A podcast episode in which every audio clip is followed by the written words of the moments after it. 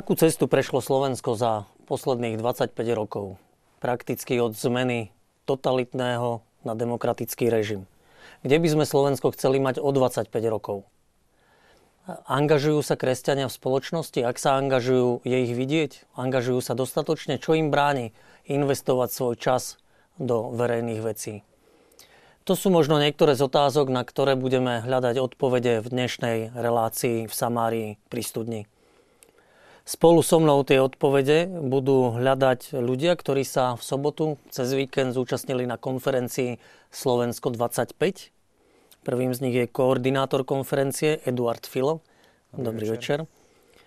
A rovnako aj katolícky kňaz, riaditeľ inštitútu Komunio Zdeno Pupík. Pekný večer všetkým. Potom predsedníčka Fóra kresťanských inštitúcií Katarína Hulmanová.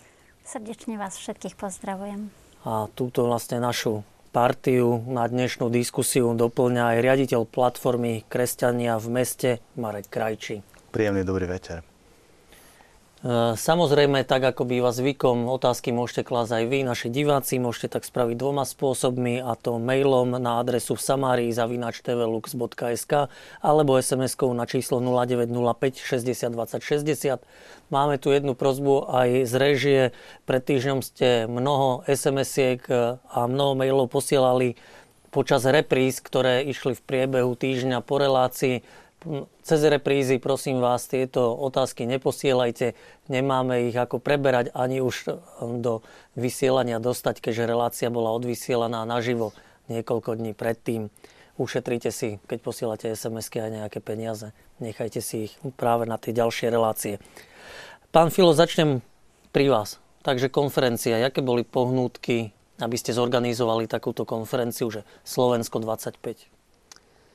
Tak tie pohnutky boli alebo vychádzali z viacerých možno myšlienok alebo iniciatív.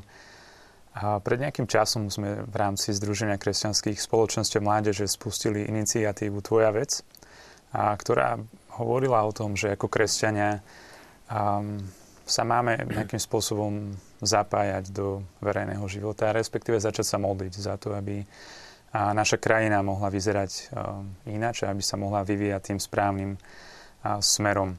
A z tejto iniciatívy, a kde naozaj sme pozývali ľudí do modlitieb a do angažovania sa v rôznych oblastiach, vznikol konkrétny projekt Kresťan v politike, ktorý už teda konkrétnym spôsobom ukazoval kresťanom alebo privádzal kresťanov k zmene zmýšľania. A k zmene zmýšľania práve voči politike. A hovorili sme o tom, ako má mať kresťan, aký má mať kresťan postoj voči politike a veciam verejným. A v tomto projekte bola aj 8 víkendová škola kresťan politiky a práve na tejto škole a v rámci pracovných skupín našich študentov sme si povedali, že chceme završiť aj túto školu a nejakou konferenciou. A počas tejto školy kresťan politike, ako sme pripravovali konferenciu, tak nadobudla väčšie rozmery. Nechceli sme hovoriť len o politike, ale chceli sme celkovo vytvoriť priestor, aby sme pozvali kresťanov z celého Slovenska rôznych generácií, a k tomu, aby sme hovorili o tom, ako kresťania ovplyvňujú náš národ, ako ovplyvňujú Slovensko, akým spôsobom sa angažujú rôzne kresťanské organizácie spoločenstva. A chceli sme dať priestor k tomu, aby sme inšpirovali ďalších kresťanov. A aby sme vytvorili priestor a, a možno podmienky k tomu, aby sa vôbec kresťania zamysleli, a kam sa náš národ, kam sa Slovensko za tých 25 rokov ubralo, alebo kde sme prešli v tom príbehu. A, a zároveň, aby sme pozerali dopredu na ďalších 25 rokov a inšpirovali kresťanov, aby oni prevzali tú zodpovednosť a aby si uvedomili, že je to vecou každého jedného z nás, ako bude Slovensko vyzerať. Takže tie pohnutky boli asi takéto, že bol to nejaký dlhší príbeh, viacerých iniciatív a zároveň to mala byť taká reflexia toho, že prešli sme nejaký, nejaký kus cesty aj ako kresťania, aj ako náš národ. A zároveň sme sa chceli zamyslieť, kam môžeme smerovať ďalej. Dala konferencia aj odpovede?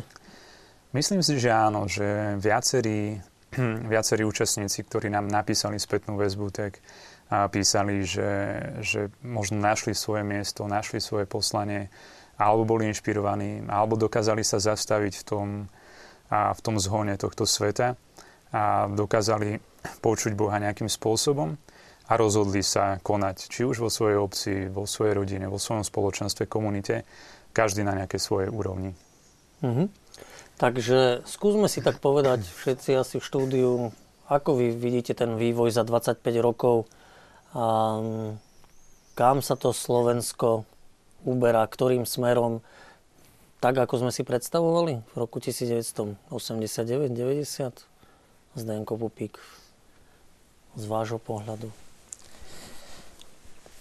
Z môjho pohľadu som, som ani poňatia nemal v roku 1989, že, že kam sa bude pohyneť môj život a nie to, že život tejto krajiny alebo tých komunít.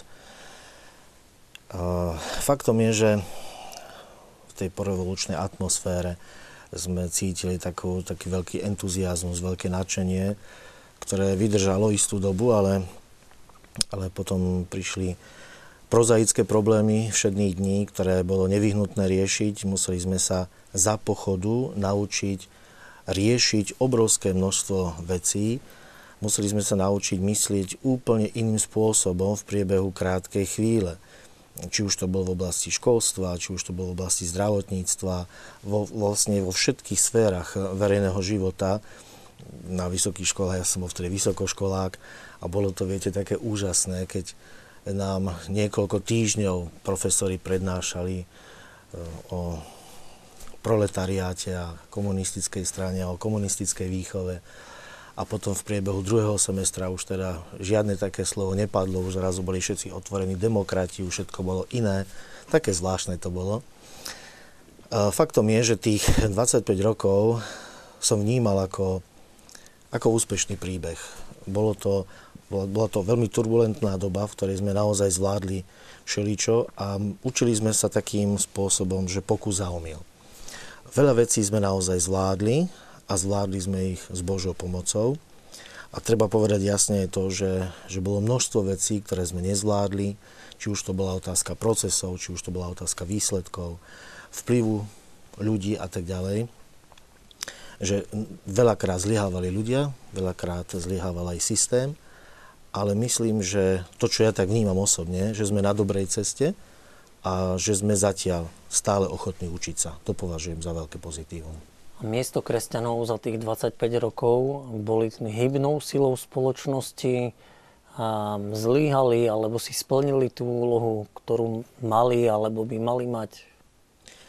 Myslím si, že kresťanov v tejto krajine bolo a je cítiť stále nie len iba v nejakom historickom kontexte, ale, ale stále sú tu ľudia, osobnosti, ktoré sú ktoré sa verejne dokážu priznať ku Kristovi. Sú tu osobnosti, ktoré sú, ktorí sú profesionáli vo svojom odbore a sú dobrí ľudia.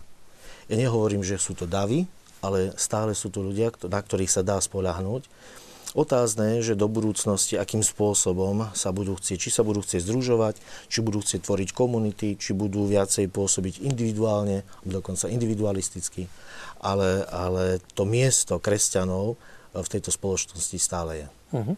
Pani Hulmanová, keby vy ste sa obzreli za tými 25 rokmi, splnili očakávania? Ako pre mňa osobne, ja si asi najviac z vás pamätám.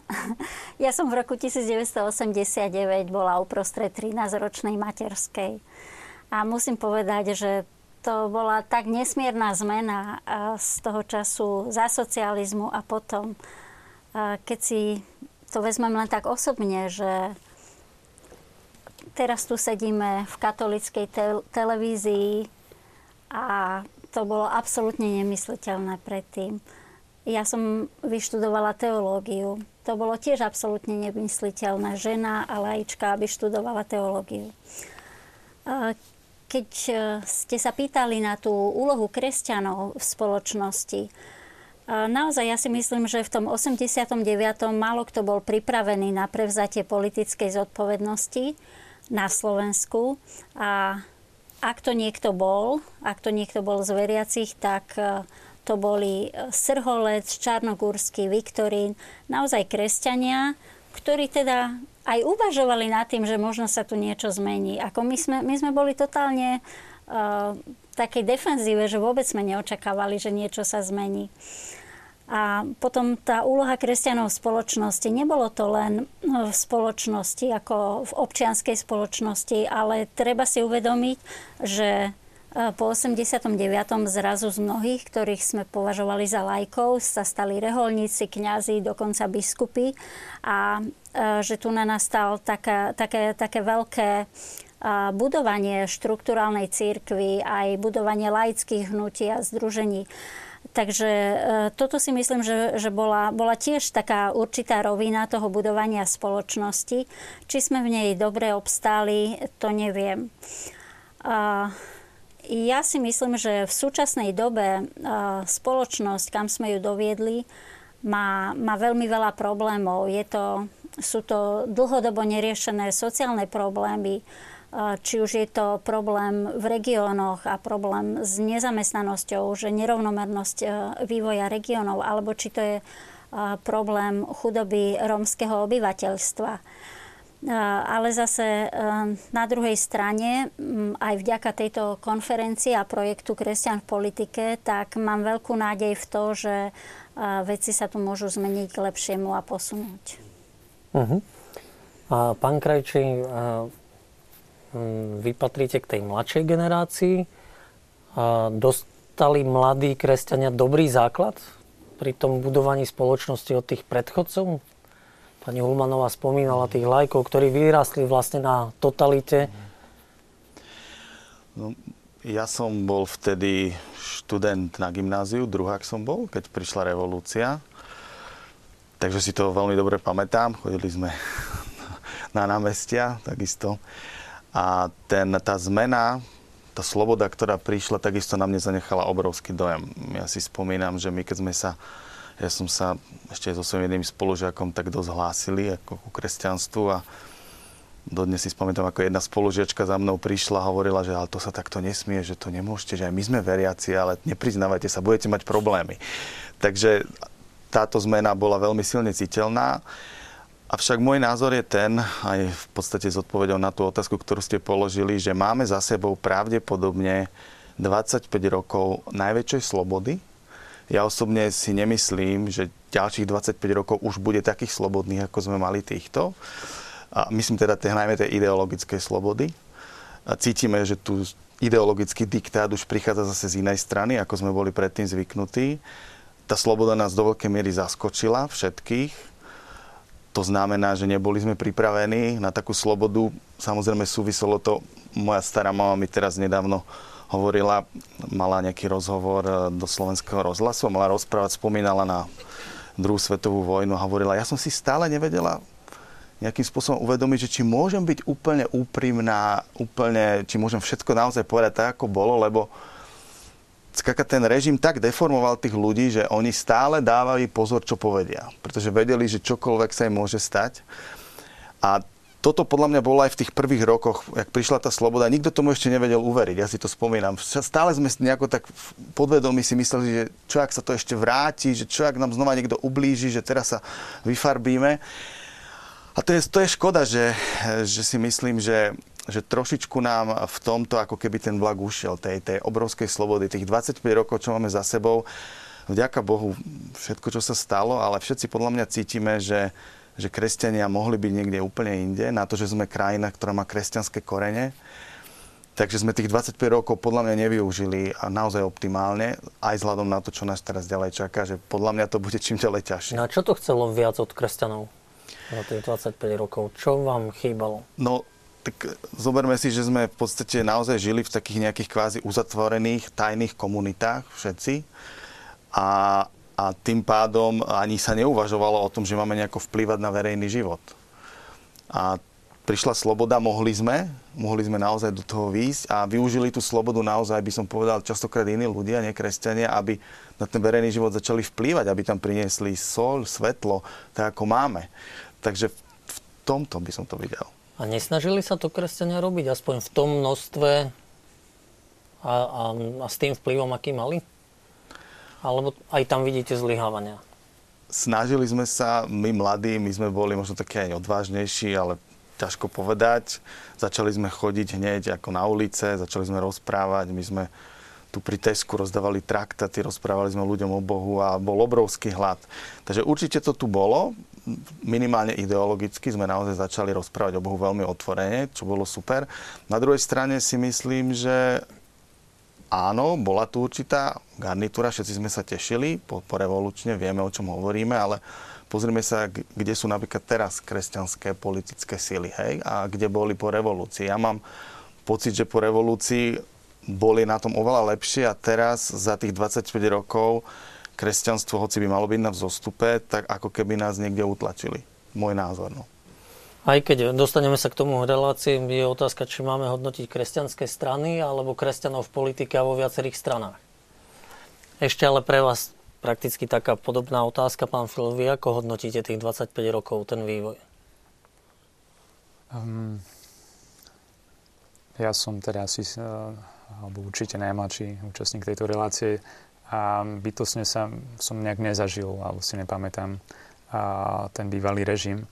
Ale to, čo si uvedomujem a to, čo už tu bolo spomenuté, tak je to naozaj práve tá sloboda vierovýznania a veľmi ma teší práve to, že a možno tu boli, alebo určite tu boli pred nami tí, ktorí vyšlapali tú cestu, ktorí otvorili tie brány k tomu, aby kresťania mohli slobodne a realizovať svoje aktivity, či už v spoločnosti, alebo aj vonku na ulici, ako Marek povedal. A čo ma teší, tak je to, to, že vidím teraz naozaj mladú generáciu, ktorej záleží na veciach. Že zrazu prichádza generácia, ktorá je veľmi a preniknutá Bohom, že majú osobný vzťah s Ježišom Kristom a nie je im jedno, ako budú veci vyzerať.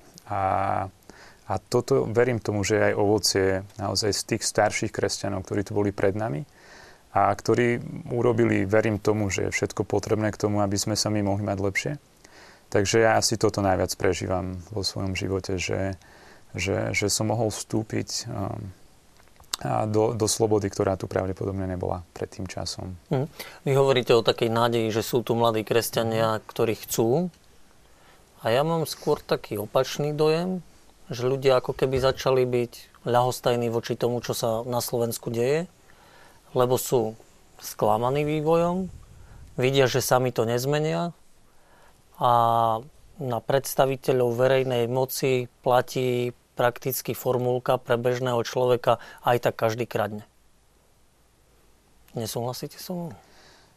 Samozrejme, že nemôžeme teraz povedať, že všetci, všetci sú nadšení a, a idú a robiť veci, ktoré, ktoré posunú Slovensko niekde ďalej. Sú, je to oveľa komplexnejší problém a, a samozrejme, že sú kresťania, ktorí napríklad aj my, keď sme rozbiehali projekt Adoptuj si politika, a ktorý viedol teda, pozýval ľudí modliť sa za, za politikov, a tak sme boli tiež zrovna v rádiu jednom kresťanskom a priamom prenose a ľudia nám volali, keď bol priestor na otázky, že, že čo sa staráme do politiky, že nestaráte sa do politiky, politika je špinavá, a tam máte svoje stredka, svoje spoločenstva.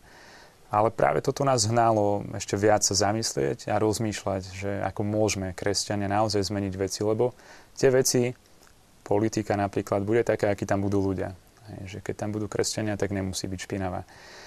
Ale naozaj sú tu spoločenstva, komunity, projekty, ktoré, kde sú mladí ľudia, kde sú tínedžeri, kde sú kresťania už zreli a, a premýšľajú dlhodobo o Slovensku, že nechcú odísť z tohto národa, nechcú a, odísť a, a možno zvoliť si jednoduchšiu cestu, ale sú tu ľudia, ktorí, ktorí majú túžbu zmeniť. A nielen politiku, média, biznis, školstvo.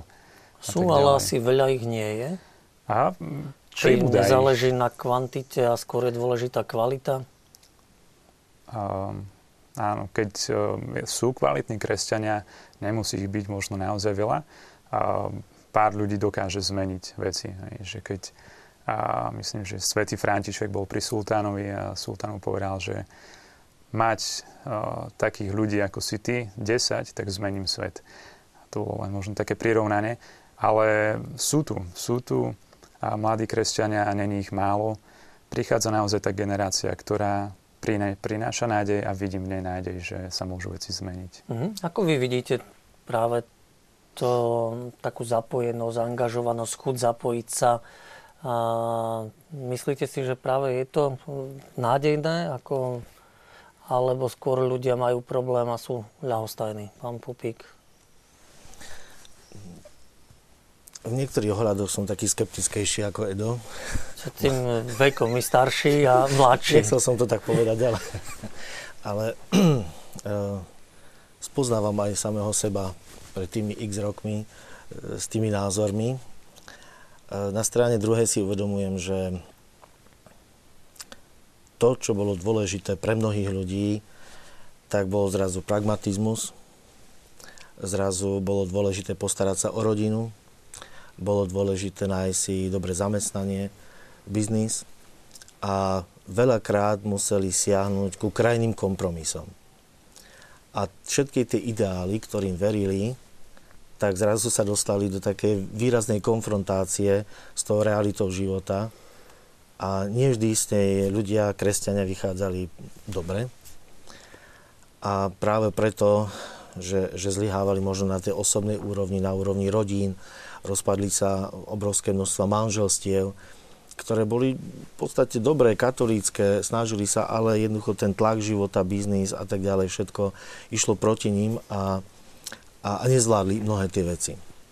Vidím to tak, že e, v súčasnosti je, sú naozaj mladí ľudia, ktorí e, sú katolíci, kresťania, ktorí majú odvahu, čo si robiť, sú angažovaní, ale hovoriť o, o davoch, to by bolo asi naivné. Skôr ide o to, aby, aby boli skupinky, komunity, ktoré, ktoré, budú, ktoré sa budú mať odvahu formovať, ktoré budú odhodlané spolupracovať, vytvárať siete a navzájom si pomáhať. To, to vidím ako také veľmi dôležité. Nemyslím si, že by to bol nejaký masový jav, ale v každom prípade, keď sú tu ľudia, ktorí sú ochotní svedčiť, ktorí budú aj v tej takej dlhodobejšej perspektíve naozaj transparentní, aj ako ľudia, aj ako kresťania, tak, e, tak budú nádejou a určite budú ukazovať cestu. Uh-huh. Aj konferencia nesla také heslo Budúcnosť krajiny určuješ aj ty. Pán Krajči, je to taká výzva, možno naburcovanie ľudí, aby si to ľudia dokázali uvedomiť? Tak ja si myslím, že, že kresťan, kristovec, nasledovník Krista, neviem si predstaviť, ako môžeme žiť integrálny život nasledovania Pána Ježiša Krista bez toho, aby sme hľadali Bože kráľovstvo a jeho princípy práve tu na zemi. Presne tak, ako to robil Ježiš. Takže z môjho pohľadu tá otázka ako keby smerovala, že predtým sme museli byť v uzavretých komunitách a nemohli sme sa prejavovať na vonok, ale práve v tejto slobode my sa naozaj môžeme prejavovať ako skutoční nasledovníci Krista a integrálne čokoľvek, čo robíme, prinášať Bože kráľovstvo a jeho hodnoty na túto zem. To znamená, bez ohľadu na to, aké sme profesí, či sme duchovní profesionáli alebo laici a podľa mňa úloha každého jedného nasledovníka Krista je, je zjavovať jeho vôňu, prinášať jeho hodnoty, hodnoty kráľovstva na túto zem, tak ako sa modlíme aj v modlitbe pánovej. Nech sa stane tvoja vôľa, ako v nebi, tak aj na zemi, nech príde tvoje kráľovstvo. V podstate to sú veci, ktoré podľa mňa patria ku kresťanstvu a treba len pozbudzovať ľudí, aby si to uvedomili a aby žili život, praktický život, ktorý je pred nimi úplne integrálne, bez obáv, hodnotami a hodnotovo, ktoré majú žiť. Ak môžem do toho vstúpiť, len problém je jeden. Že žijeme v pluralitnej spoločnosti. Že nežijeme v homogénej spoločnosti. Toto je jediný problém. Ako, to nie je problém. Veď to je nie, super. Problém, ale, ale rozumieš, že to, to je iné, iné to je, že žiť v uzavretej komunite, hej, kde hej. sú všetci jedného názoru, tam je to super. A iné je to žiť v pluralitnej spoločnosti. Ale ja teda, aj keď som z vás najstaršia, ja teda som taká naivná a myslím si, že keď Združenie kresťanských spoločenstiev mládeže dobre rozfofruje ten projekt Kresťan v politike, tak vyhráme najbližšie komunálne voľby ako kresťania. Lebo ja tu fakt vidím ako veľký potenciál a veľkú nádej. Je tu jedna, jeden problém, že e, títo mladí sa nevedia stotožniť s politickými stranami, ale na druhej strane je tu úžasné bohatstvo, že oni sú proste pripravení slúžiť a, a nie je to len nejaké povrchné, ale naozaj, že že vychádza im to zo srdca, vychádza im to z toho uh, presvedčenia kresťanského a úplne sa stotožňujú s tým, že toto patrí uh, k môjmu vzťahu k Ježišovi. Tak ako ja to vidím ako veľmi nádejné. Môžeme si staviť na tie budúce voľby nejako. Rád spravím stávky. Môžeme po relácii v zapečatenej obálke nejaké a môžeme sa stretnúť potom o 5 rokov.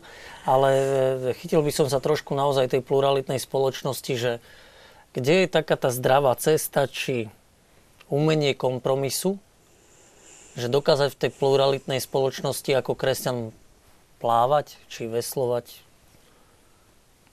aký má mať postoj v pluralitnej spoločnosti, aby ma niekto neobviňoval, že ponúkam svoj názor ako jediný nástroj na pravdu a na druhej strane, aby som sa ja zbytočne nekrivil a neskrýval až podstvom. Alebo aby sme sa nedali zahnať. Ja by som možno skúsil na to zareagovať, lebo tiež by som sa chcel vlastne potom opýtať, že v čom je vlastne ten problém. Ja keď sa pozerám na život Ježíša Krista, tak on v podstate svojim životom ako nešíril nejaké náboženstvo, ale skôr lásku, hodnoty, ktoré žil. A podľa mňa tie sa dajú žiť v pluralitnej spoločnosti rovnako kvalitne a naopak ešte, keď ich žijeme a keď ich vieme vyznávať, v tých každodenných životných situáciách, ktoré môžu byť ťažké, tak to je práve to svetlo, to je práve tá soľ, ktorú máme prinášať. Tak ja by som skôr sa opýtal, lebo ja si skôr myslím, že to je super, že to tak je, že sme v tej pluralitnej spoločnosti preto, že práve tým, že tým môžeme byť iní a môžeme prinášať tú nádej, ktorú častokrát ľudia stratili. Áno, otázka je taká, že ten náš názor je jeden z mnohých a všetky oni považujú za úplne rovnaké. Viete, že my veľakrát pristupujeme k tomu, že my máme pravdu a my vás chceme teda poučiť, ako sa veci majú. Ale v pluralitnej spoločnosti to funguje tak, že pravda má množné číslo. A to znamená, že má o mnoho väčší nárok na svedectvo, na autenticitu, na, na tie hodnoty, na čo, čo ste, alebo čo, o čom sa bavíme teraz. A práve preto si tak uvedomujem to, čo ste spomínali, že naozaj pluralita, možno, že som to tak povedal, že je problém, ale je to výzva, však tomu asi rozumieme, e, že, že je to výzva a vnímame to tak, že, že nás to naozaj vedie k plnosti, k pravde, k autentickosti, k tomu, že, že kto vlastne sme, o čo nám naozaj ide, neskrývať sa za, za nejaké pozlátka alebo tradície, alebo, alebo privilégia, čo sme mohli, možno mali kedysi, alebo, alebo kredit pred 25 rokov, to už nič také nefunguje. Existuje to, čo je tu a teraz, čomu naozaj verím, čo robím. A možno e, čiastočne odpoveď je v tom, že trošku viacej počúvať v pluralitnej spoločnosti a byť pokornejší. A ja by som si vybral ešte z toho, čo ste povedali, to svedectvo. My, my keď budeme svedčiť o tej pravde vlastným prístupom, tak možno tým práve tým svedectvom, príkladom dokážeme viac presvedčiť ostatných, ktorí nezdieľajú náš pohľad na pravdu a práve svedectvom a nie argumentami logickými, racionálnymi, akýmikoľvek. Ak môžem na to zareagovať. My sme presne takto rozmýšľali, keď sme sa rozprávali, že aký má byť kresťanský politik, že či jeho miesto je tam v politike akým spôsobom otvorene evangelizovať alebo, alebo v ďalších sférach spoločnosti. A, a povedali sme si, že aj princípy Božieho kráľovstva, o ktorých hovoril Marek a, a, a to, aký máme byť kresťania v spoločnosti, tak je naozaj, že by sme sa mali stať ľuďmi hodní nasledovania. Že, že keď sa pozriem na zrelého kresťana v medicíne, tak si poviem, že toto je doktor, ktoré, ktorého chcem nasledovať, ktorému verím, dôverujem, že toto je politik, a ktorého chcem nasledovať bez toho, že má nálepku kresťan, že ten človek bude zrelý, charakterný, dôveryhodný, odborný. A, a toto myslím, že je spôsob naozaj svedčiť tým osobným svedectvom, eh, byť tam a, a reprezentovať eh, hodnoty, odbornosť a, a kresťanstvo. Uh-huh. Ja by som možno poďakoval vlastne za tú odpoveď, lebo som pochopil v podstate, o čo vám išlo. A ja si uvedomujem, že to je veľmi dôležité toto povedať, pretože my sme sa častokrát v tom našom presadzovaní, alebo keď rozprávam o tom životnom štýle, uchylili k súdu. A to si treba vlastne uvedomiť, že Ježiš jasne povedal, že on neprišiel odsúdiť tento svet. On vlastne prišiel zjaviť otcovú lásku, otcovú milosť, prijatie, prišiel ukázať odpustenie. A možno v tom sme sa trošku nepochopili, ale ja naozaj ten súd, a to je problém súčasného kresťanstva, úplne s vami súhlasím, že v tej pluralitnej spoločnosti je cesta podľa mňa ísť, nie, nie, nie, naozaj nesúdiť, ale prinášať tieto hodnoty a, a tie budú svietiť potom. A takisto sám veľmi citlivo niekedy vnímam to, keď a, kresťania sa stávajú do pozície najmudrejších, tých, čo to najlepšie vedia. A tí, ktorí majú patent na pravdu, to sú naozaj veci, ktoré, ktoré potom celé to naše poslanie, ktoré tu máme na Zemi, podľa mňa veľmi oslabujú. Takže v tomto naozaj, že nesúďte, aby ste neboli súdení, naozaj milujme, tak ako to Ježiš povedal. On mal právo, ale nerobil to. On jedinú vec, ktorú naozaj, by som povedal, tak posudzoval veľmi prísne, boli záležitosti jeho otca, čo sa týka farizeov, publikánov. Hej. Tam bol naozaj na nich tvrdý, ale len ako keby na tých svojich. Na všetkých ostatných prichádzal s láskou, milosťou. A to bolo to, to je myslím, že to, čo, keď hovoríme o hodnotách Božieho kráľovstva, že to si máme zobrať. Mm-hmm. Tak ešte v chvíľočku môžem reagovať na to, čo hovoril Edo. E, vy ste spomínali, e, okrem iného, tie, aby mladí kresťania boli aj odborníkmi vo svojich e, odboroch alebo tak profesiách, oblastiach. Veľmi som sa za to prihováral, bo si myslím, že práve tu sme zlyhávali ako kresťania. Že my sme sa najprv etablovali a najprv sme sa prezentovali ako kresťania alebo katolíci, až potom ako odborníci v nejakom odbore. A ten človek, ktorý neveriaci alebo z pluralitnej spoločnosti, tak je mu je úplne jedno, že či som alebo nie som kresťan. Ale prezentuj sa, čo vlastne vieš. Aký si lekár, aký si právnik, aký si inžinier, aký si ITčkár. A keď toto vieš, tak sa môžem s tebou rozprávať o ďalších veciach. Ale to znamená, že aj ten spôsob formácie u nás, aby bol trošičku inak nastavený. Viete, že, že napríklad pre vysokoškolákov, že, alebo kdekoľvek, že, že množstvo duchovných akcií, ale tá odbornosť išla ďalej. No ja by som sa bál ísť ku takému lekárovi, čo od rána do večera v dobrom slova zmysle chodí po obnovách a ministrovať, ale nie je odborníkom vo svojej veci, vo svojej oblasti. To znamená, že tam no, nastaviť tie hodnoty naozaj tak správne, aby sme mali čo okrem toho explicitne kresťanského ponúknuť v tejto pluralitnej dobe. Mm-hmm. Ja som teda veľa rozmýšľala nad tým, že čo sú to vlastne kresťanské hodnoty, že sú nejaké hodnoty kresťanské. A, a myslím si, že e, vlastne také to nastavenie v Európe, a to znamená, že rešpekt pred jednotlivcom, dôstojnosť človeka a sloboda, že toto, aj keď sú to také všeľudské hodnoty, ale že naozaj, že vychádzajú z kresťanstva. Lebo v podstate Ježiš priniesol tú myšlienku toho rešpektu voči jednotlivcovi a tú hodnotu toho človeka. Ale zase e, tieto hodnoty my sa musíme naučiť odovzdávať e, takým zrozumiteľným jazykom. Ja sa teda dosť pohybujem v tom svetskom prostredí a niekedy mám, mám pocit, že, že už neviem, neviem komunikovať e, s ľuďmi, čo sú tak viacej vo vnútri cirkvi, že, že si nerozumieme. A toto sa asi nám všetkým stáva, že, že proste nepočúvame ten svet a nereflektujeme ten jazyk a nevieme e, naozaj popracovať na tom, aby sme tie naše kresťanské hodnoty, ktoré v skutočnosti sú ako všeľudské, aby sme ich vedeli tak vložiť do toho sveta, aby tomu rozumela, aby to mohol prijať. A možno to je potom ešte aj o tej komunikácii a o spájaní úsilia, že, že čo, kres, čo, čo Slovák, to ďalšia politická strana, alebo nové občianske združenie, alebo nové spoločenstvo. Nikto sa nedíva na to, že čo sa doteraz urobilo. A možno, že nám veľmi chýba ten tak, taký pocit, že, že budujme, budujme na tých koreňoch, na tých základoch a obzerajme sa okolo seba a hľadajme, že čo nás spája s tými ľuďmi my kresťania nemusíme vždycky byť len v opozícii. Práve ja si myslím, že my sme zodpovední za, za to tvorenie a, a z tohto veľmi ľahko vycúvame, vycúvame a ťaháme veci len za chvost a nevnášame ani témy, ani hodnoty, ani svedectvo. A to hmm. je naša chyba. Prozba na divákov z našej režie, že sa snažia na naše telefónne číslo aj dovolať. Poprosíme využívať len na posielanie SMS správ a tri také SMS-ky prečítam. Vlado z Partizánskeho píše, že katolícke Slovensko by malo byť ostražité, pretože sloboda prináša veľa dobrého, ale aj nástrahy. No tak môžeme byť ostražití. Tak isté, ale ako Ježiš nám daroval slobodu. to je asi jeden z tých najväčších darov. No, prezidentka Pupíka pozdrav od veriacich z Hradišťa, ktorí si spomínajú, že ste tam pôsobili vo farnosti. Ďakujem veľmi pekne za pozdrav, pozdravujem aj ja.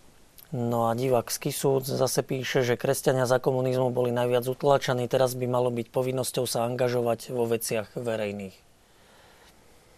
Dá sa aj na tom stavať naša angažovanosť práve z toho útlaku? My si z toho komunizmu ako kresťania nesieme najväčšie dedictvo asi. Je to taký dobrý základ? Tak ako keď sa pozrieme na súčasných politikov, ktorí sú teda aktívni a sú kresťania, tak naozaj to boli ľudia, ktorí vyrastali v spoločenstvách a vyrastali v tej podzemnej cirkvi alebo prešli formáciou nejakého kňaza. A mm, možno, že to nie je len ako výzva, ale že to je aj dobrý základ pre to angažovanie sa. A keď som, keď som sa pozerala na mená súčasných politikov alebo súčasných angažovaných lajkov, tak väčšinou tie mená sa objavovali ešte aj o generáciu skôr, že ešte v tých predošlých rokoch ich rodičia boli angažovaní mm. ľudia. Ale teraz, keď pozeráme, že naše deti, teda moje deti a teda vaša generácia 2030, tak už sa tie mená až tak veľmi neopakujú. A asi je to problém našej generácie, že sme, že sme neboli takým svedectvom pre tie, pre tie naše deti a že sme im ako nevedeli uh, odovzdať to svoje nejaké nastavenie a to svoje svedectvo. No. A to mi je dosť ľúto. Aj, aj v politike, aj teda v občianskom angažovaní sa a často aj vo viere. Mm-hmm. Blížime sa k polčasu relácie, tak poprosím režiu o jeden klip hudobný, aby si oddychli diváci aj my tu v štúdiu. Po ňom sa opäť k našej diskusii vrátime.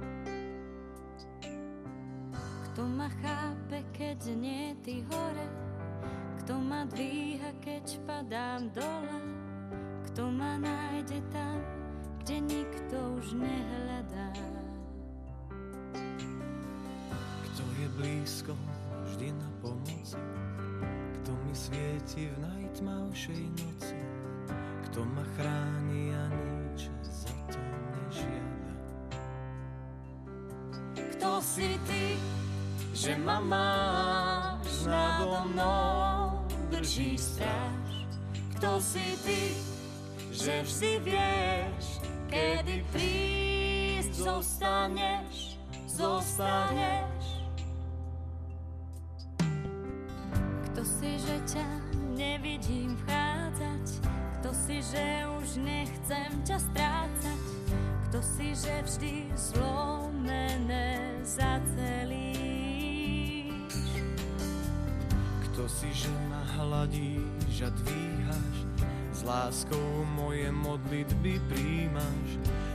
že ti na mne, na mne tak záleží.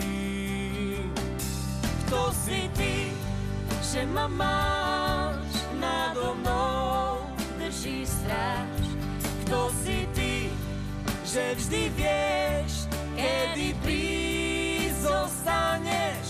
Kto si ty, že ťa mám, kto som ja, biedný chrám.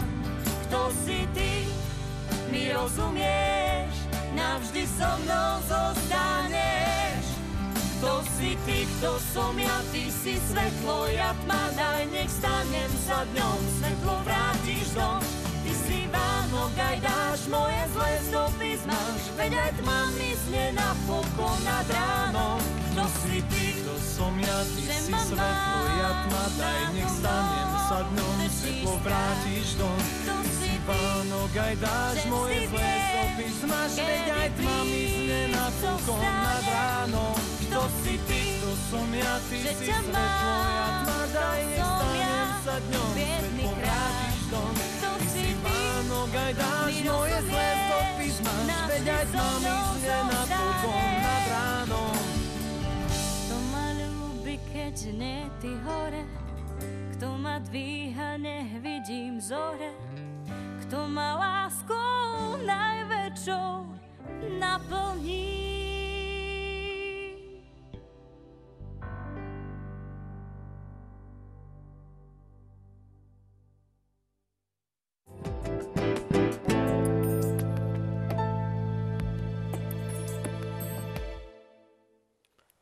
Pán Filo, teraz začnem tú druhú časť relácie pri vás a aj konkrétne s konferenciou. Vy ste mali takú vlastnú prednášku či príspevok a ten niesol názov Politika na dosah ruky. To je výzva na vznik novej politickej strany? A určite nie. Určite aj keď sme zakladali alebo rozbiehali projekt Kresťan politike, tak sme si povedali, že toto určite nemá skončiť politickou stranou, nakoľko je tu toľko politických strán a stále sa to štiepi a myslím, myslím si, že a nejaké uzdravenie alebo obnova prichádza práve že cez spájanie a cez obnovu toho, čo už je a, a vpustenie naozaj nejakého svetla do toho celého. A to, o čom som ja hovoril na konferencii, malo dva také ciele. Prvý cieľ bol priblížiť politiku kresťanom naozaj z takého, možno v tej pravde a v tom, a čom politika je, a čo má byť a čo církev učí o politike. A druhým cieľom bolo a inšpirovať alebo pozvať kresťanov, aby sa zapojili. zapojili. A za posledný rok sme rozprávali s mnohými kresťanmi tak, a mladými, aj staršími, tak e, stále pre nich je politika takým nejakým strašiakom. Že, že vidíme za politikou len biznis, len korupciu, a len nejaké intrigy a, a ľudia sa boja, a dokonca naozaj majú strach a sa vôbec tomu nejak priblížiť alebo zaujímať alebo pustiť do rozhovoru. A čiže tým môjim posolstvom bolo úplne zrušiť tieto nejaké možno aj falošné predstavy alebo predstavy, ktoré vychádzajú z nejakých nepravdivých informácií alebo možno zo sklamania a ukázať politiku v tom pravom svetle. Čiže nie je to pánske huncúctvo? Tak e, znova sa vrátim k tomu, že politika je o tom, akí tam budú ľudia. A ja som to spojil s našim svedectvom, čo sa nám podarilo v Trenčíne. Tam sme sa dali ako komunita kresťanov s farnosťou, s, s kňazom sme veľa rozprávali a dali sme sa dokopy a povedali sme si, že tak ideme to vyskúšať, že už 5-10 rokov fungujeme vo farnosti, pracujeme s deťmi, s mládežou, máme rôzne stredka, podujatia, občianske združenie.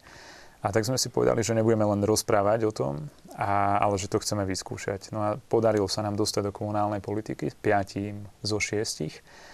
A za ten pol roka sa nám už veľa vecí podarilo spraviť. A naozaj tým, že sme to vyskúšali, že sme začali robiť, snažili sme sa byť pre ľudí, rozprávali sme s ľuďmi a myslím si, že toto je spôsob, ako priblížiť politiku a ľuďom a ako znela tá téma, že politika na dosah ruky, že to nie je niečo vzdialené, ale je to niečo reálne zo života. Kandidovali ste ako nezávislí kandidáti alebo na značke uh, nejakej politickej strany či subjektu? Uh, kandidovali sme ako nezávislí, bolo to po viacerých konzultáciách s našimi farníkmi, kňazom, blízkymi a nakoniec sme sa takto rozhodli. A teraz je pre mňa otázka, či sa na vás škaredo nedívali z niektorých politických strán. Tak uh, je to možné. Že môžete trieštiť kresťanské hlasy. A ak mám byť úprimný, tak uh, keď sme veľa o tom rozprávali s ľuďmi, práve s tou našou komunitou Farskou, tak nám povedali, že ak pôjdeme za konkrétnu značku, tak nás nebudú voliť. Tým nechcem povedať, že kresťanské a politické strany a, sú zlé. Práve, že nie. Vidím v tom zmysel a, a, a verím, že majú svoje miesto.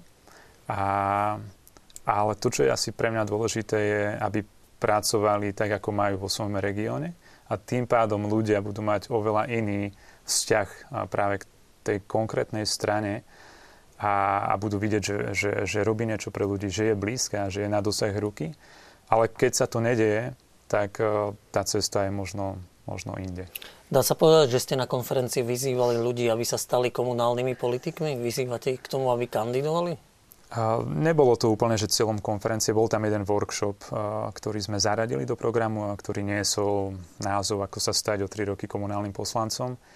Ale chceli sme tam poukázať len práve na tie princípy, možno, ktoré sme my aplikovali a to bola jednota spolupráca vo farnosti, angažovanosť vo farnosti.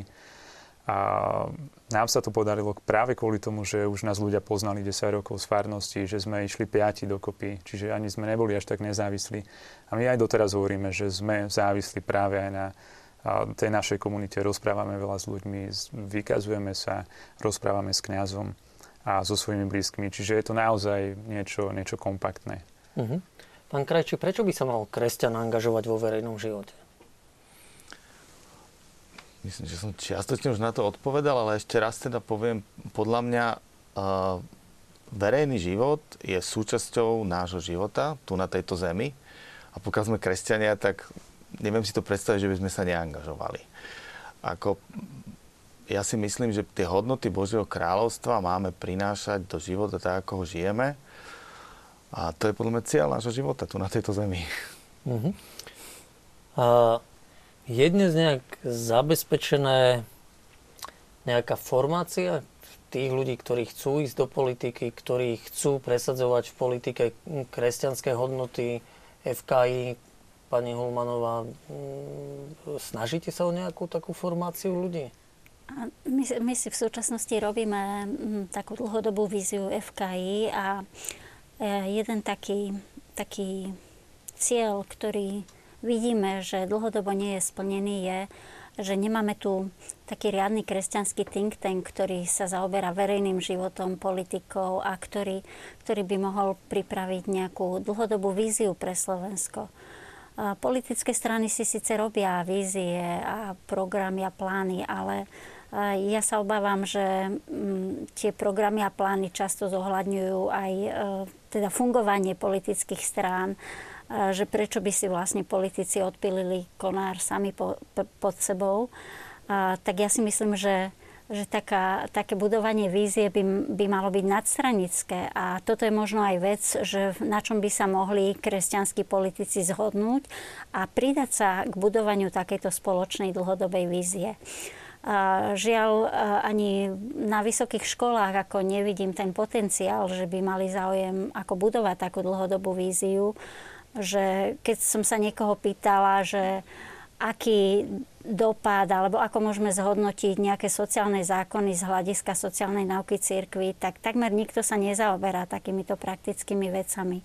A možno, že nastal ten čas, že tak už máme tú sociálnu náuku cirkvi naštudovanú, už vieme, čo je sociálno-trhové hospodárstvo, možno aby sme to premenili na drobné a uplatnili aj na tie naše slovenské pomery, ktoré sa nám niekedy zdajú také nešťastné. Je taká nejaká formácia priestorom aj pre vašu platformu Kresťanu meste? Táto platforma je viac menej ako platformou spolupráce kresťanov, ale aby slúžilo svojmu okoliu. Politika je formou služby, ale my sme to ešte takto nejako ďaleko neťahali. My sa zatiaľ snažíme v tejto prvej fáze naozaj len podporiť kresťanov, aby spolupracovali, aby to, čo nemôžu urobiť sami, ale dokážu robiť spolu, spoločne priniesli a formovali spoločnosť, obec, mesto, región, kde žijú. A, a keď sa to deje, tak sú z toho nadšení a majú z toho radosť. Takže to je skôr taká, tak cieľom našej platformy slúžiť tomu mestu. Mm-hmm. Divák zo Šale nám píše, že prípadá mu, ako by zákony pre politikov neplatili, preto si ľudia robia, čo chcú. Je to možno o tej ľahostajnosti, ktorú som spomínal v úvode relácie, čiže možno čo spraviť, aby tí ľudia nadobudli znova akúsi dôveru vo verejné veci, v politiku. Je na to nejaký recept?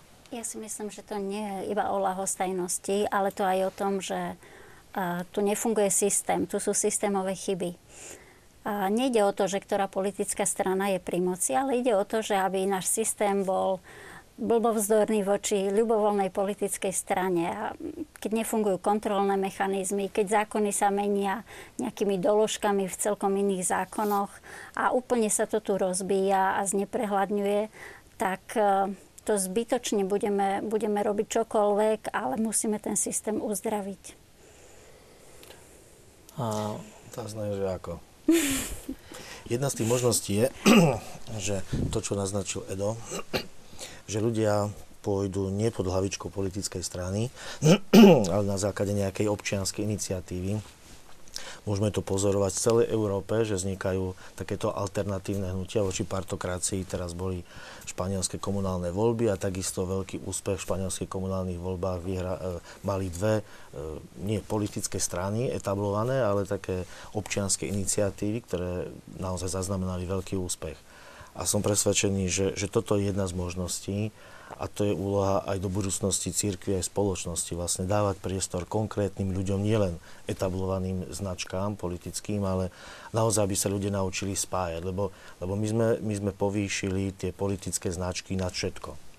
Nad, nad pravdu, nad múdrosť, nad spoločné dobro. My, my si vlastne nevieme zadefinovať, čo je spoločné dobro. To je to, čo si spomenula ty, že, že sa nevieme na tom zhodnúť, že každý si to svoje, toto je môj biznis, to sú moje firmy, ale že čo je spoločné dobro tejto spoločnosti, tohto národa, to, to si nevieme povedať. No ale dokázali by to také občianské iniciatívy? Tie by podľa mňa možno spájalo ešte niečo menej ako členov príslušníkov politickej strany. Ale rozprávame sa o tom, že, že odkiaľ má výsta iniciatíva. No tak my keď budeme teraz čakať na iniciatívu od politických strán, no oni budú vytlkať svoj vlastný politický kapitál.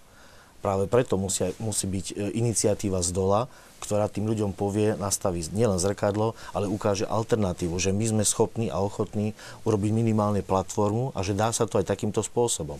To je presne to, čo, to, čo robia oni. Ja si napríklad veľmi vážim, že, e, že Edo a tá partia okolo neho spravili vôbec takúto konferenciu, že sa dlhodobo snažia tých mladých ľudí vzdelávať, aj keď to naozaj nie sú masy a, a kto vie, aký to bude mať obrovský vplyv ale jednoducho je to reálna alternatíva, ktorú sa snažia robiť.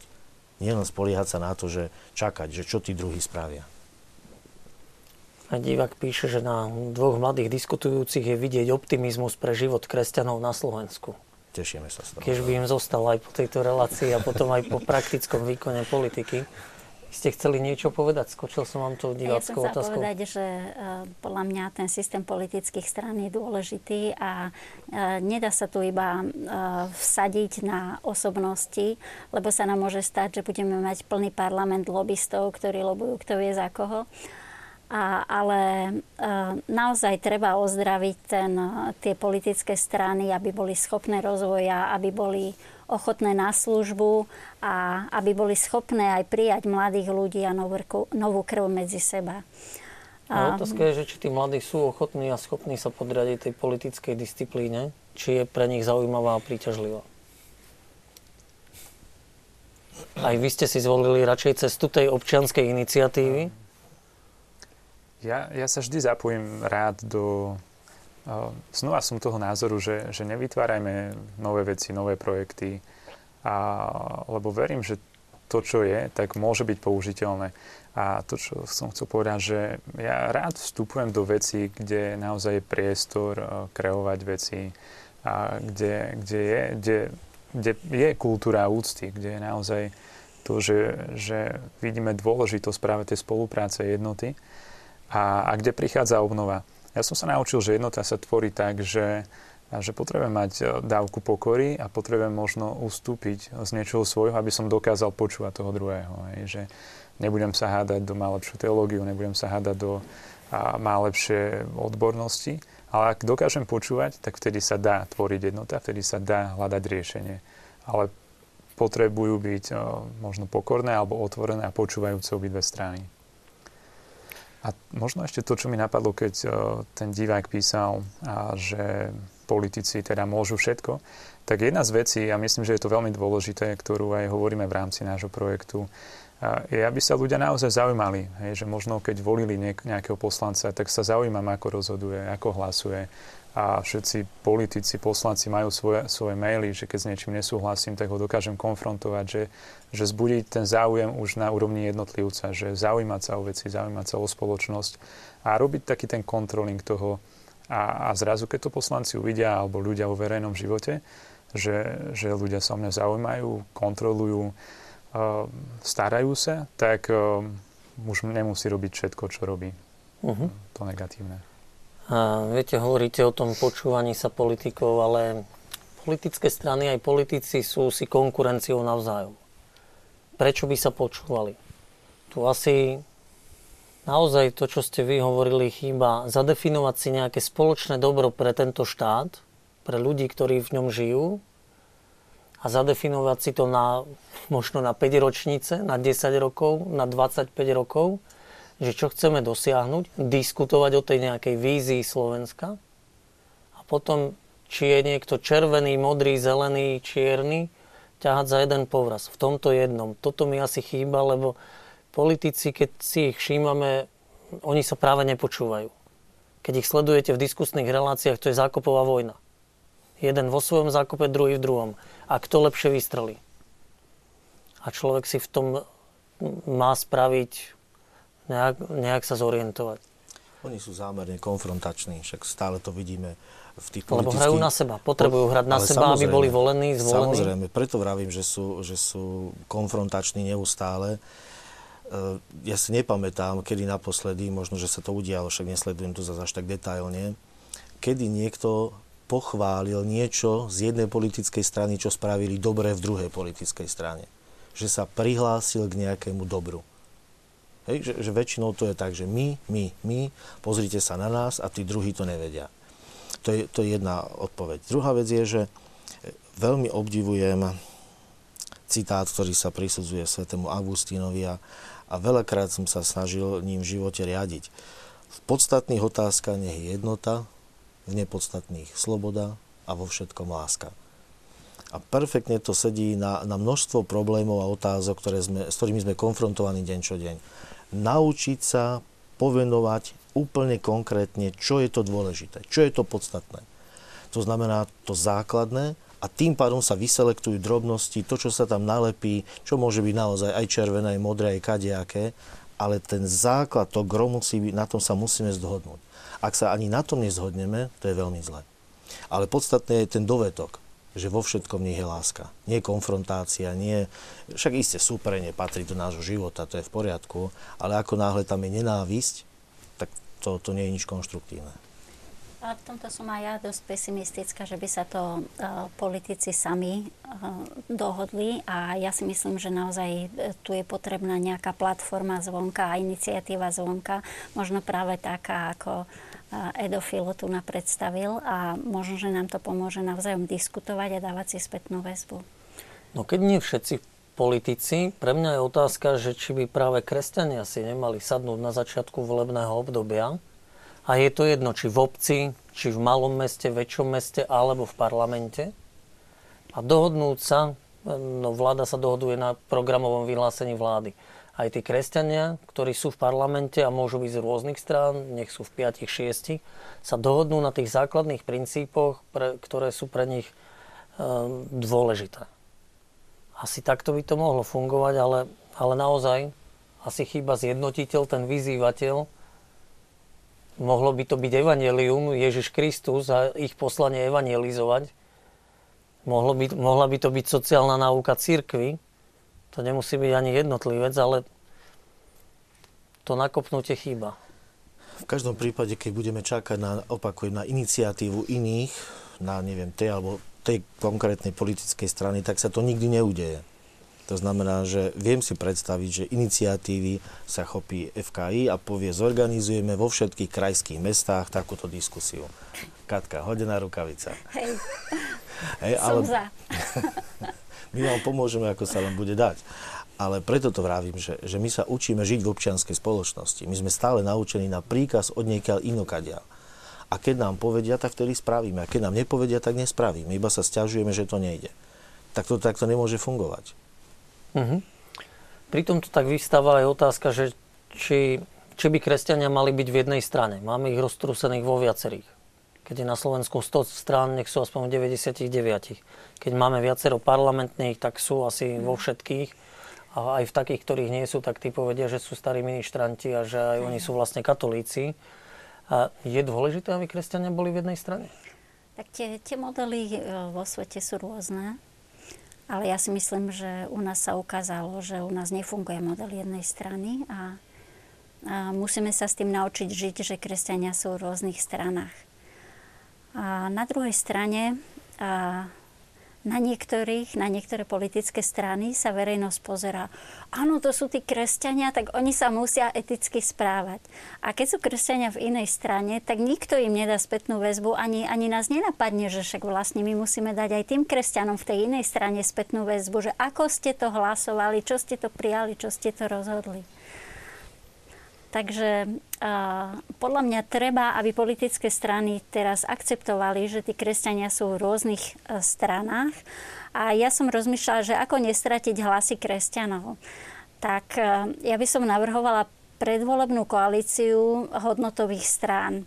Ako neviem teraz presne pomenovať, že ktoré sú tie hodnotové strany, to by si už oni mali povedať, povedať že ktoré, ktorí sme my, ktorí sa vieme zhodnúť ale si myslím, že, že toto je absolútne nepriechodné. Ale dávam to ako výzvu. Eh, je tak, také niečo možné?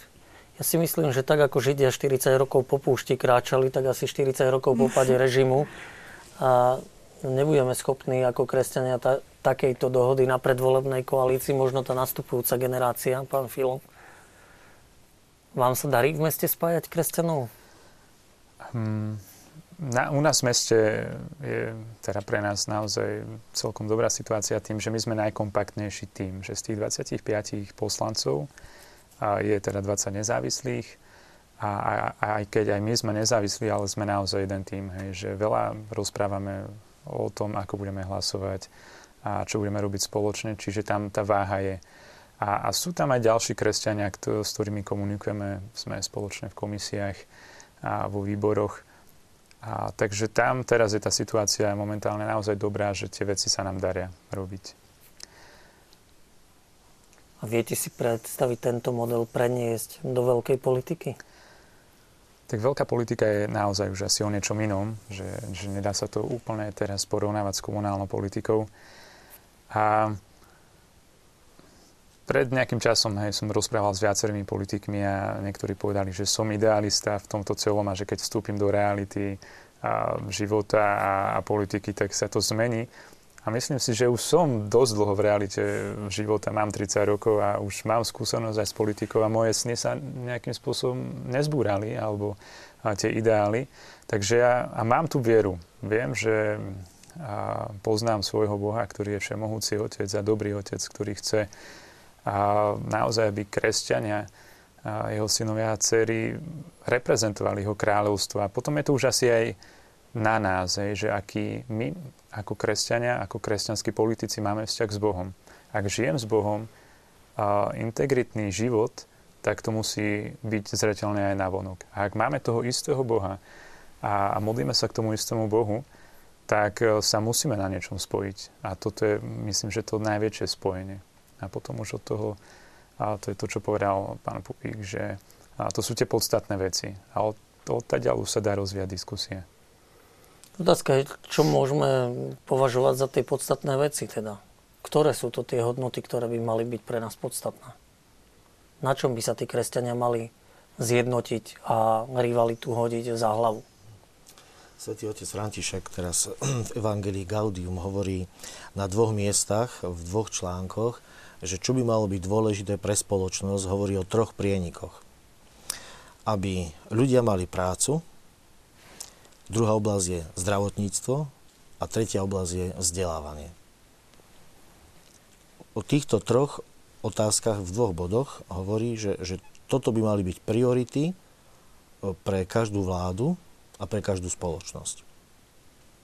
Isté, my môžeme teraz uvažovať nad tým, že by tam mohla byť, e, ja neviem, cestovný ruch, že by tam mohol byť a tak ďalej a tak ďalej. On hovorí o týchto troch oblastiach. Skúsme riešiť takéto veci. Viete, my, keď ste zoberiete, že kresťania v ktorých oblastiach verejného života sa angažujú, to je úplne super aj v tej najvyššej politike, v obrane a ministerstve, ja neviem, v ktorom všetkom, ale, ale tu, kde, kde najviac môže vyniknúť evanílium, tak tam sme akýsi taký, taký riedky aby každý človek mal prácu, zabezpečiť podmienky, podmienky aby, aby ľudia mohli mať prácu, otázka vzdelávania a otázka zdravotnej starostlivosti. No zaujímavé, že tam potom nie je taká ideologická vec, ako bolo manželstvo v ústave pred rokom na Slovensku. Čiže to je skôr tá sociálna náuka církvy, a s ňou, keby sme ju dôsledne uplatňovali, nemá problém ani tá pluralitná spoločnosť, že jej diktujeme svoj pohľad na svet. Ja, ja si myslím, že manželstvo v ústave to nie je otázka o tom, že čo navrhujú kresťanskí politici, ale to je otázka o tom, že aký štát tu chceme mať. To je úplne pragmatická otázka, že či manželstvo má výsadné postavenie v spoločnosti, a teda iné postavenie ako iné zväzky. Uh-huh. Uh, divácká otázka jednak. Uh, uh, divák z Bratislavy postrehol tú našu diskusiu, ako keby, že zmeniť systém politických strán na voľbu apolitických združení. On vyzýva, nerobme to, je to cesta do úplného krachu, dbajme na dodržiavanie občianskej, teda volickej kontroly politikov a vychovávajme ľudí k nej a nie opačne. Ja som to spomínal, ja som to nemyslel v takom slova zmysle, aby sme zrušili politické strany, však samozrejme, že nie ale skôr mi ide o to, že v tom rybníku sú tučné kapre, ktorým sa nechce hýbať a že potrebujú nejakú šťuku. A toto môže byť jedna z možností, lebo však vidíme, že už tie všetky politické strany majú také tie svoje záujmy a keď uvažujeme nad tým, že ako to rozhýbať, tak jedna vec je, aby tam prišli do tých strán noví ľudia, ale tí sa musia prispôsobiť e, politickej, e, tak ako, ako diktátu politickej strany, lebo predseda povie a oni sa musia zariadiť.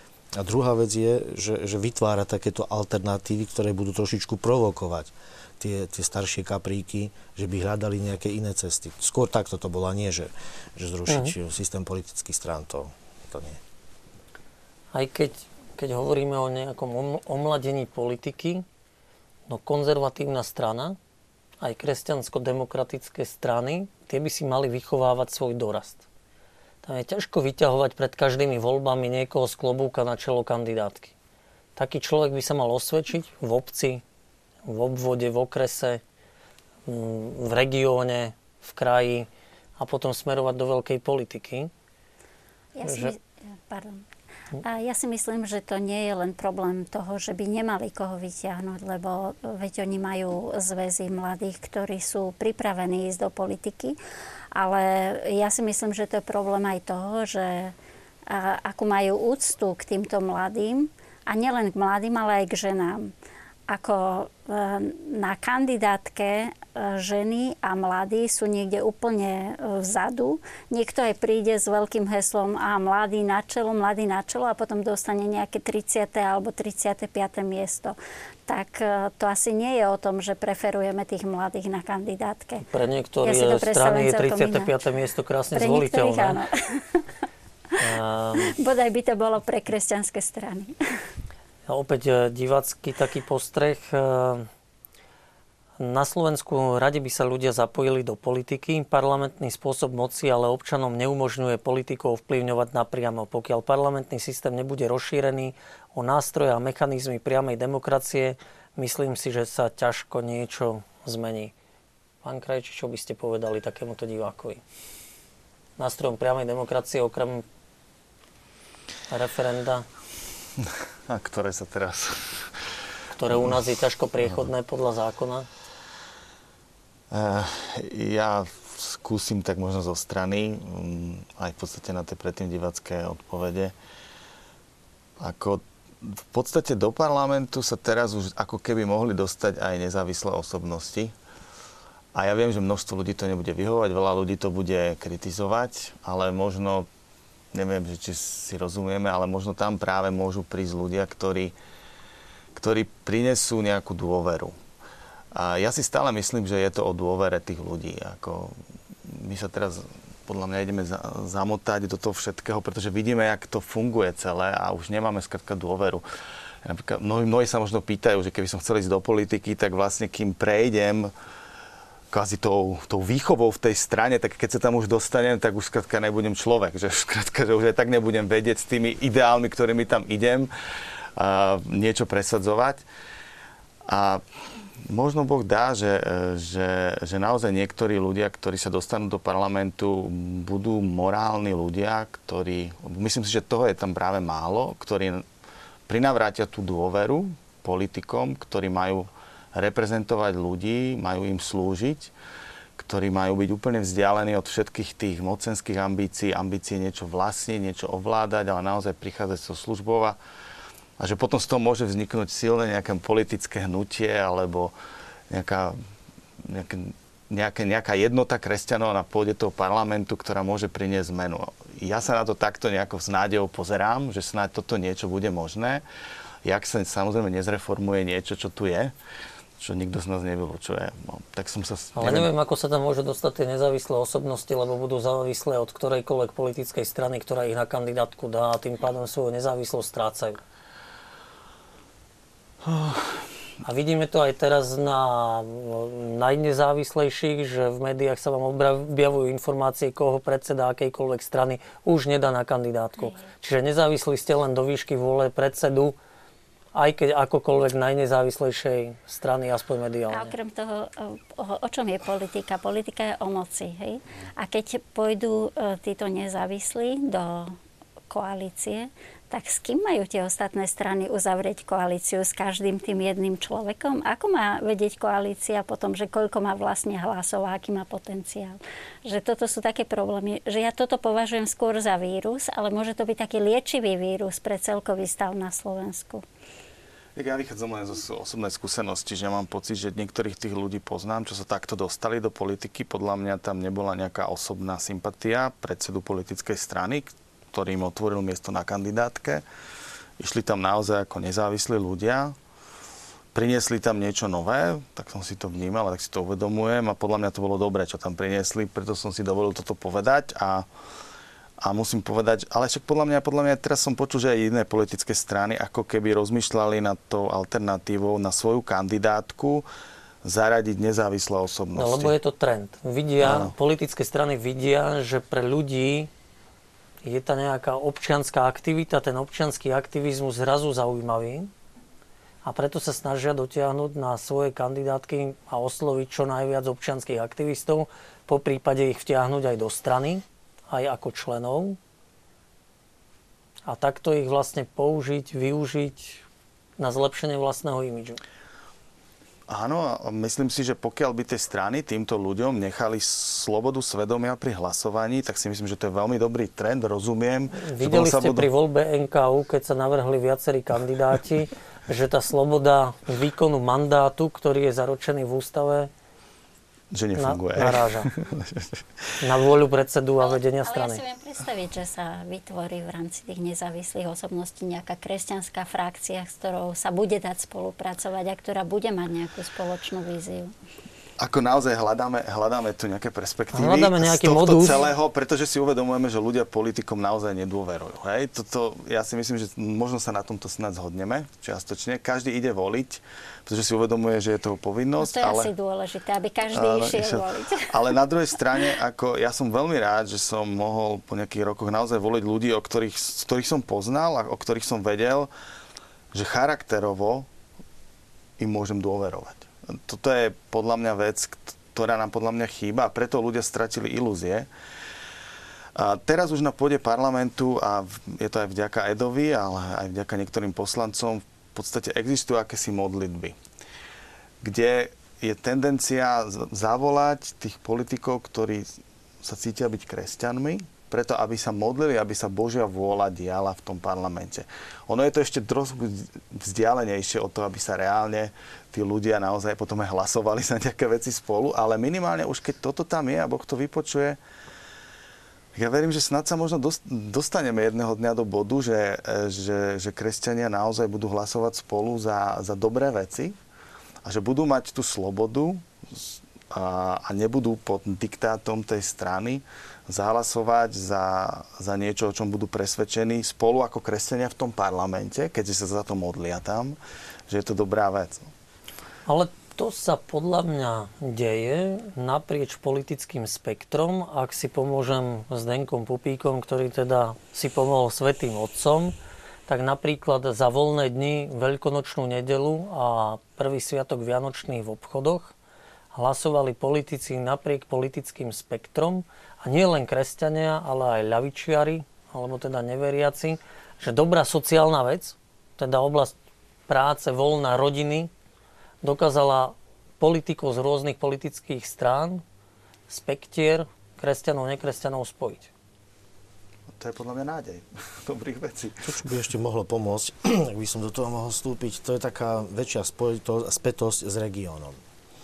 Ako náhle kandidátka bude nastavená tak, že prvých 20 miest budú z jedného mesta, nechcem povedať, že z Bratislavy, a že tá spätosť s regiónom bude veľmi slabá, tak málo kedy sa to pohne dopredu. Ja som preto veľmi rád, že je to skupina mladých ľudí, ktorá začína naozaj od dola, od komunálnej politiky, učí sa riešiť jednoduché veci e, v mieste svojho bydliska a potom môžu ísť stúpať, môžu ísť do VUCčky, do parlamentu a tak ďalej, ale aj toto sa človek musí naučiť. Postupne, pomalými krokmi, tak preto sa mi javí, že toto je ďalšia z možností taká väčšia zodpovednosť, spätosť s regiónom, spolu zodpovednosť. Ako náhle to tak nebude, tak stále to bude, že ten výkon mandátu toho poslanca je trošičku taký vágný, že sa tam dostal, a je taký, nechcem povedať, že virtuálny, ale, ale je to také iné, ako keď má zodpovednosť za konkrétnu oblasť, za konkrétny región. Ale je to aj o tej zodpovednosti nás, nás voličov, ustriehnúť si toho svojho poslanca z môjho regiónu, alebo čo i len toho poslanca, ktorého som krúžkoval cez preferenčné hlasy. A kontrolovať jeho hlasovanie, konfrontovať ho. Ja som ťa volil, lebo, lebo, lebo a je jedno na ktorej politickej strane si a chcem od teba nejaké hlasovania, nejaký výkon, nejaké návrhy. Ale možno je to aj trošku o volebnom systéme, že a kebyže Slovensko nie je jeden volebný obvod, alebo kebyže máme zmiešaný volebný systém, možno, že by tá politická scéna vyzerala ináč.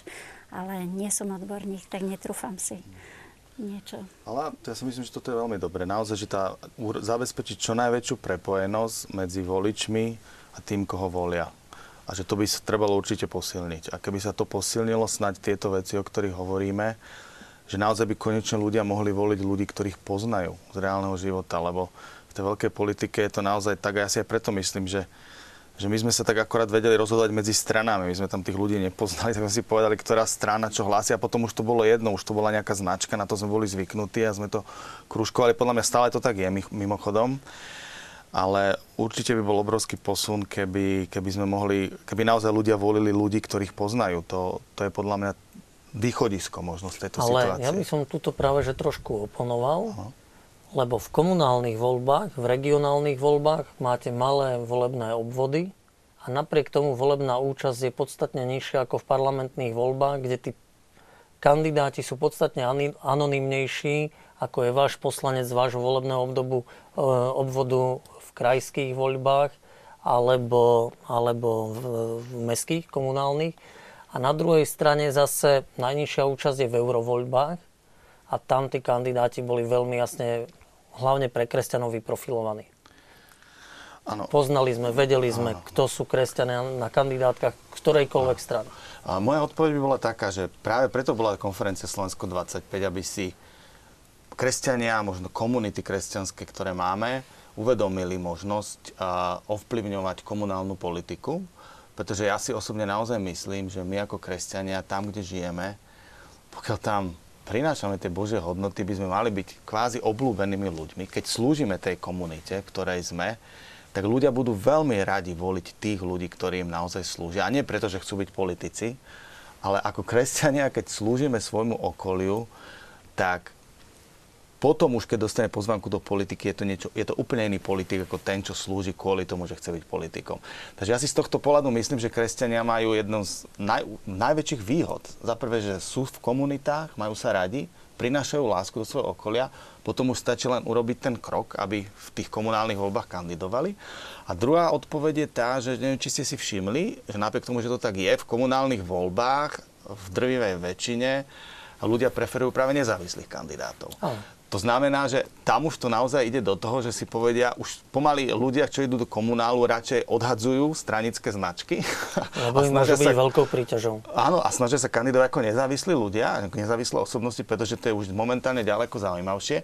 A mimochodom aj preto, podľa mňa si myslím, že aj aj v parlamente, a teraz opäť myslím si, že štandardná parlamentná demokracia je dobre vymyslená, ale to, že tam je taký nejaký určitý priestor aj pre nezávislých ľudí, si myslím, že by trebalo posilniť.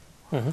Už len veľmi krátko, lebo čas nám vypršal. Pán Filo, bude mať konferencia Slovensko 25 pokračovanie? Chystáte jej druhý diel? Nebolo hneď od, začiatkom, od začiatku cieľom robiť túto konferenciu na 50 rokov pravidelne. A na druhej strane práve v spätnej väzbe nám ľudia písali, že, že by bolo fajn pokračovať e, v týchto veciach. Bolo už viacero takýchto konferencií, konferencia 7 vrchov a, a konferencia Tvoja vec, čiže podobné konferencie, ktoré, ktoré práve na tieto témy ukazujú a, uvidíme, ako, ako to bude pokračovať. To, čo chceme robiť e, v rámci projektu Kresťan politike, je to, že chceme chodiť po farnostiach, dekanátoch, spoločenstvách a pozbudzovať ľudí, aby už teraz sa zamýšľali, že čo o tri roky môžu vo svojej obci, meste urobiť práve na komunálnej úrovni. Ďakujem veľmi pekne. Vám, našim hostom tu v štúdiu, divákom ďakujem pri obrazovkách za pozornosť.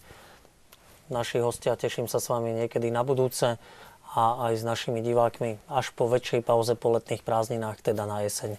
Pekný večer a pekné leto. Dovidenia. Pekný večer. Dovidenia.